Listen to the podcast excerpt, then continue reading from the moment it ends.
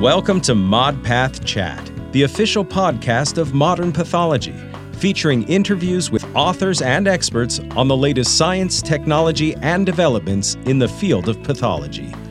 Your host, Dr. George Netto, is the editor in chief of Modern Pathology and the chair of pathology at the University of Alabama at Birmingham. Here's Dr. Netto.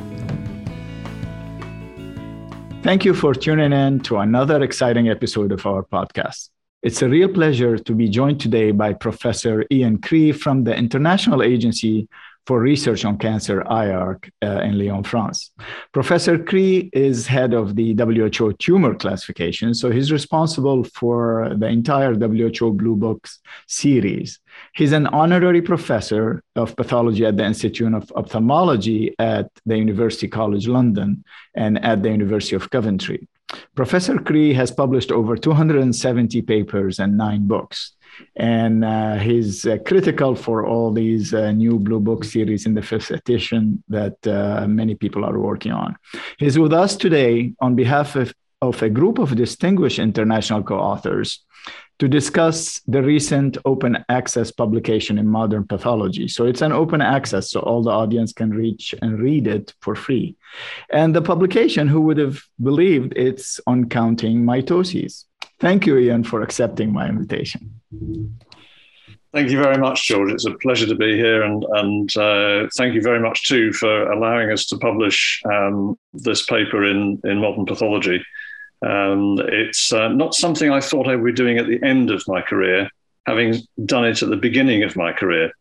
Um, but uh, for some reason, in certain sectors of, of pathology, the message didn't get through.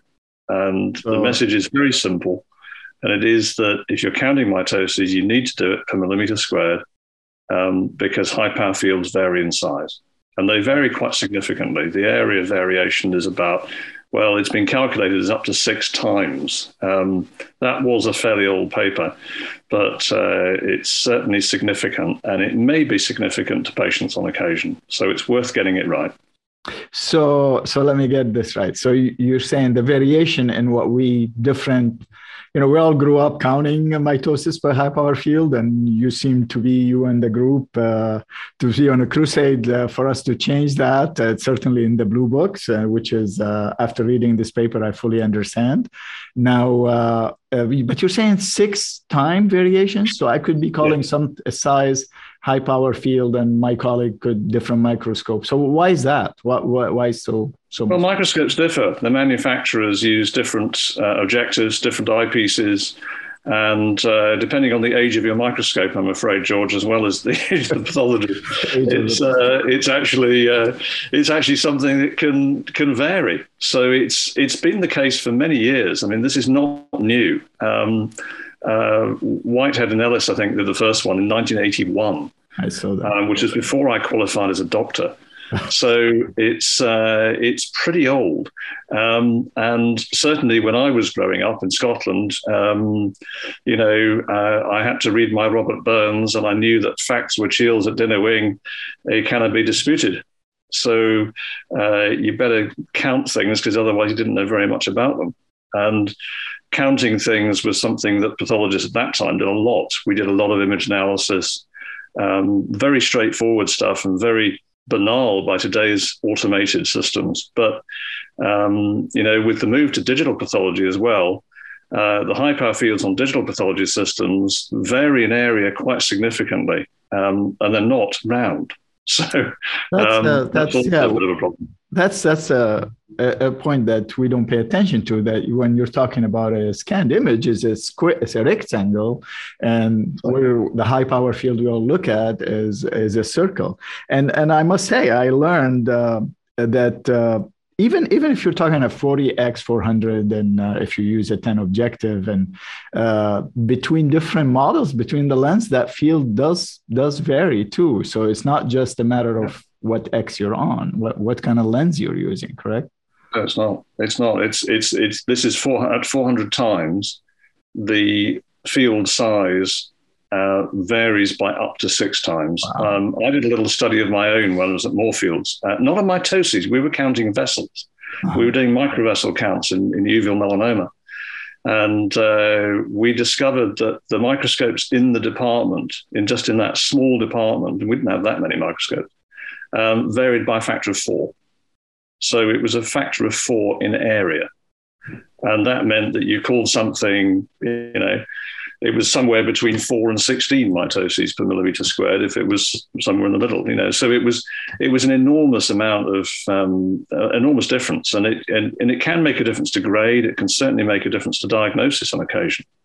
Um, the irony is that some of the some of the things where we still seem to have a problem um, in counting per high power field rather than per millimeter squared. Many many people have switched. I mean, the, the melanoma field, the the CNS, um, and uh, breast, they all switched some time ago. Um, and even in some of the blue books, there's been a um, a table of, of all the different sizes of high power field for a given um, size of uh, area of the high power field, and it, it's it's something that's that's totally passed a few people by. I think. I mean, one of the problems is, of course, that if it's been done for high power field and been found to be prognostic, that's valid for that study, but it isn't valid if you then apply it to something else, a different microscope. So um, going backwards is actually quite tricky. Uh, true, and and like you said, so it's not only used at times as prognostic, but time really deciding something is malignant versus benign. And, and with such yeah. variations, of course, we never depend on just one factor, but that this could be what tips you over and you're really counting uh, the wrong thing. So, so the recommendation, if, if we were to continue, we'll come to the digital in a second, but the recommendation is, uh, is to count uh, per standard international units. Can you can you share with us what what? Yes, um, standardized. The standardized international unit is the meter, or the obviously parts of meters, uh, and millimeters squared seems to be the one that everybody has used in this setting over the last um, well four decades, and uh, it's it's certainly stood the test of time. It seems to work. Of course, you do have some other alternatives. Um, the mitotic count is what we don't normally deal with in pathology um, because that's what you can do on a slide most easily. Mm-hmm. You can do a mitotic count index, but then you have to count all the cells in which you're counting the mitoses as well. So you'll be counting thousands of cells. Um, uh, that's a job for artificial intelligence if I ever found one. Oh, and, and certainly there are good artificial intelligence systems that will give you a mitotic index uh, rather like a Ki67 index. But that is a percentage of the cells that are in mitosis at any one time. And then the alternative to that is the mitotic rate. But to do that, you've actually got to label the cells that are in mitosis um, and follow them in time because it's a time measurement. So when pathologists talk about mitotic rate and mitotic index, they don't usually mean that. They usually mean mitotic count. And again, that's something we need to be just probably a little tighter on in, in publications, particularly. That's that's uh, absolutely true. You know, so rate versus index versus count, and uh, here we're focusing on count really. What uh, and as as many of the audience know, this affects a lot of fields, especially in GYN, smooth muscle, extrauterine smooth muscle, and and soft tissue, other soft tissue lesions. So so it's good for us to to standardize. But uh, another issue that I wanted to remind, so it's not just saying what is the area, surface area that I'm measuring in or uh, counting my mitosis, uh, you're in the paper you emphasize, and rightly so, that we need to say how we're doing that. Are we doing hotspot versus because that that makes a huge difference. Yes, it does. Um, and whether you're doing hotspot counting, which is the standard within, for instance, breast cancer grading, um, or whether you're doing um, random grade, random counting, uh, can make quite a considerable difference. Um, I think most uh, mitotic counts are now on hotspots, mm-hmm. but then again, how you define your hotspot and how you count around that hotspot, particularly with you're supposed to use contiguous fields, but of course, if they're round, you're going to miss the bits between the round, you know, the edges of the uh, edges of the circle. So, um, uh, you, which you may not on a digital system, which is rectangular. So there are some differences there as well, which really haven't been been looked at, and probably not desperately significant. But Um, it is a question of finding, you know, in small biopsies, of course, enough to count in the first place. So uh, I think there are there are issues, and it's important to say what you've done. Um, that's true of any paper, of course, but it's it certainly is true in this as it is in anything else. That saying what you've done and why you've done it is the important thing. And do it consistently. So uh, I think uh, the answer is going to be sounds like digital and AI. Uh, so uh, can uh, can you share with us your, your view on that and uh, what's well, I've, I, yes, I've I, have I've certainly been involved in in some AI mitotic counting uh, peripherally, and uh, it's um, recognizing mitoses down a microscope is as difficult for an AI system as it is for a human being. Um, and, and we do actually vary in that. So pathologists vary a bit in how they recognize mitoses and what they call the mitosis and what they don't. Um, AI systems have similar problems, but they've quantified the problem. Um, and the modern systems are actually as good as the pathologists mm. on that. So, uh, depending a bit on tissue, um, it's not been done on every tissue or every tumor type, but it's certainly uh, some of the, the, published results are looking very good. And there is actually a competition, which um, some of you may not know about, mm. which is a competition between AI teams uh, to get the best mitotic counts. Um, and uh, it's, uh, it was run at one point. It was run by one of the the groups I was working with in the UK, and uh, um, uh, it, it's really quite exciting to see how good the AI systems are now at recognizing these things. You guys seem to be bored in Britain competing with uh, AI counting mitoses. I guess during COVID, uh, we all we all had to find something to do. So something like that, yes. no, all jokes aside, it's it's extremely important issue, and uh, and I was, uh, you know, this is the kind of and this is why I love this publication. And by the way, we didn't allow; we were honored to uh, to publish it. I mean, the list uh, of international uh, people on authors on, it include uh, Bill Travis, Puay Hoon Tan, and uh, Dr. Uh, Scolyer, Richard Scolyer, who was our guest a couple of uh, episodes ago. So, so clearly, you guys know what you're talking about, and this is really an important issue. But looking, digging deep in the paper, you know, we don't think about that. Is is when we're counting in a in a high power field, and now we're going to do it in square millimeters. Uh, it really matters uh, back to your index issue how big the cells are, and uh, because uh, you're counting lesser cells. Do you have stroma? How much stroma? And you mentioned the interobserver variability. So hopefully, coupled with IHC, AI can can bypass uh, all these issues and, and start giving us an index uh, or or a count that is consistent. Yes, I think that within particular tumor types, it's it's probably okay. Um, it's not 100% and never will be. So there is going to be some variation, whatever you do. And uh, that I think we have to accept. But you're right. Um, using uh, some of the, the phosphohistone, for instance, uh, stains, you can get reasonable index data. Um, and, uh, you know, we've already mentioned AI, which is another way of doing the same thing, really. Um, it, it's uh, and then again, you've got Ki67. So Ki67 is is another option uh, for looking at proliferation because that's really what we're after. We're after a measure of proliferation. How fast is this tumor growing? Um, and then there are also issues of fixation which affect uh, mitotic counts just as they do uh, Ki67. So it's uh, it's not um, a one size fits all approach. And you do, the more you get into this, the more complicated you realize it actually is. Right. Like ischemia time and, and all that. So it's not it's never going to be a perfect science, but at least if we all stick to square millimeters and indicating how we did it and start using it exactly like the study that showed showed the significant or lack of, uh, we will be better off.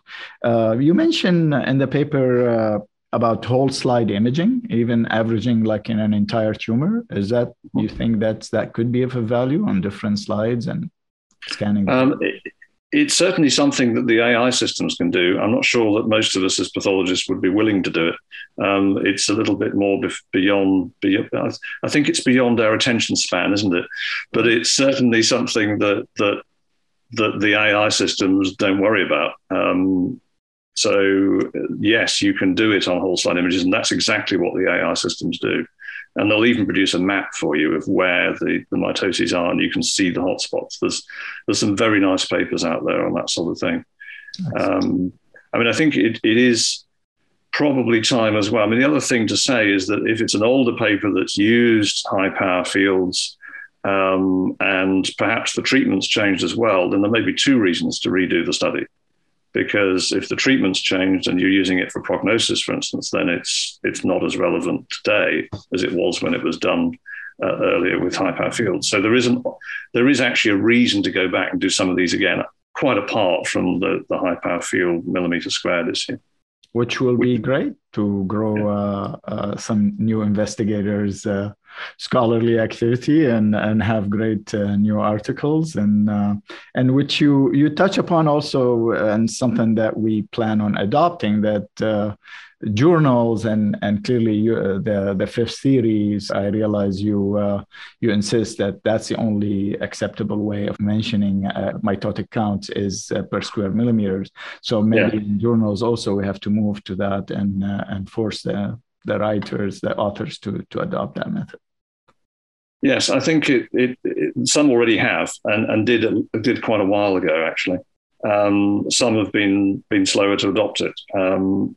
it, it's there's been a lot of variation in how well this has been adopted across the world for different things, and and many of those who are authors on the on the paper um, have published papers saying there's a problem um, and dealt with it in their own fields. Um, and it's really a case of, of getting the message across to to everyone that this needs to be done. Um, it's it's it's not that difficult to do.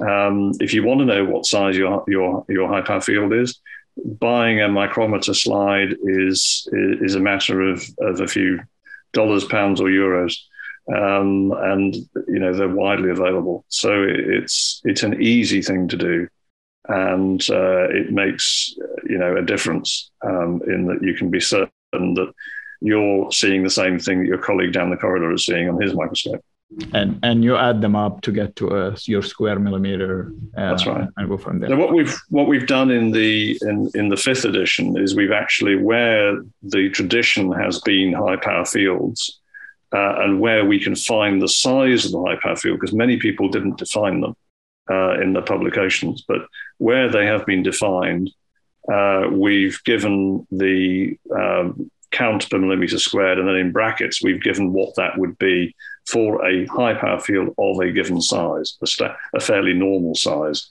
um, because microscopes, as I say, vary. So uh, we've done that in the fifth edition. It's it's certainly very feasible to do that within publications if it matters, um, but uh, certainly giving the count per millimeter squared should be something I think that's required in, in, in all publications now. Well, uh, it's been a very interesting conversation and enlightening. And thank you very much uh, for uh, accepting to be our guest today. And uh, look forward uh, to future podcasts and future manuscripts from uh, you and uh, your stellar groups. Thank you very much. Thank you very much. Any opinions expressed in this podcast are the speaker's own and do not represent the views of Modern Pathology, Springer Nature, UAB, or USCAP. Your ModPath Chat host and scientific director is Dr. George Netto. Producers are Christina Crow, Amber Jackson, Dr. Sarah Jang, and Dr. Catherine Ketchum. Technical direction is provided by Kaminsky Productions, music by Mitch Neubauer. Thanks to the authors, reviewers, and editors of Modern Pathology for making this podcast possible.